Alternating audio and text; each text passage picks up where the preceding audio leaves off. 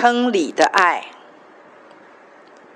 做改换跑道的决定之前，我建议你邀请圣灵带你去回想一下，对目前的这个服饰当初的那个感动，是不是仍旧明确而且强烈？因为我感到你在其中起起落落、疑疑惑惑，好辛苦哦。抱抱先，不希望逃避横向关系和不满人，成为你定夺去留的主要考量因素。那实在可惜，而是希望你是因着清楚离开是你下一站的起点而决定离开。是否应该离开？但又怕没有完成神要我做的事情。你的这段话里面隐藏着惧怕耶。我相信神在乎他的儿女多过于大过于事情或者事工。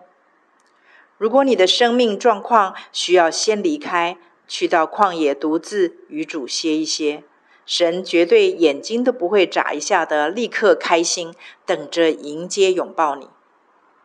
因为跟他的儿女相比，成败得失，在他的眼中一文不值。跟你分享一个圣灵曾经给我的意象哦，我看见自己站在一个森林中。我的面前是两条岔路。圣灵问我：“如果左边这一条路是我原先安排设计要你走的路，右边那一条是你自己选择决定要走的路，结果你选了右边那一条路，也就是你自己选择的一条路，那么主耶稣将会在哪条路上等你呢？”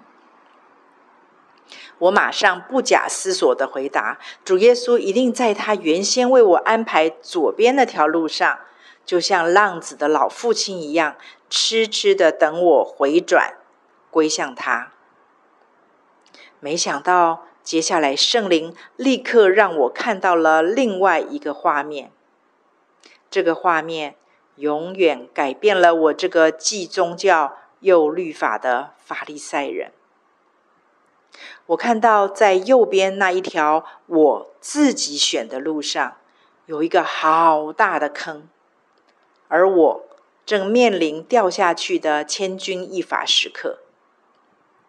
这时候，仿佛有一个镜头放大似的，把聚光灯照进了那个大坑洞里。我清楚看见主耶稣就站在那个大坑洞中，大大的张开他的双臂。眼神专注的，准备接住下一秒会掉进坑里的我。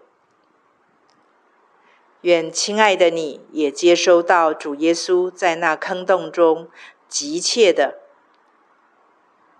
爱，开始享受主，就像主享受你一样吧。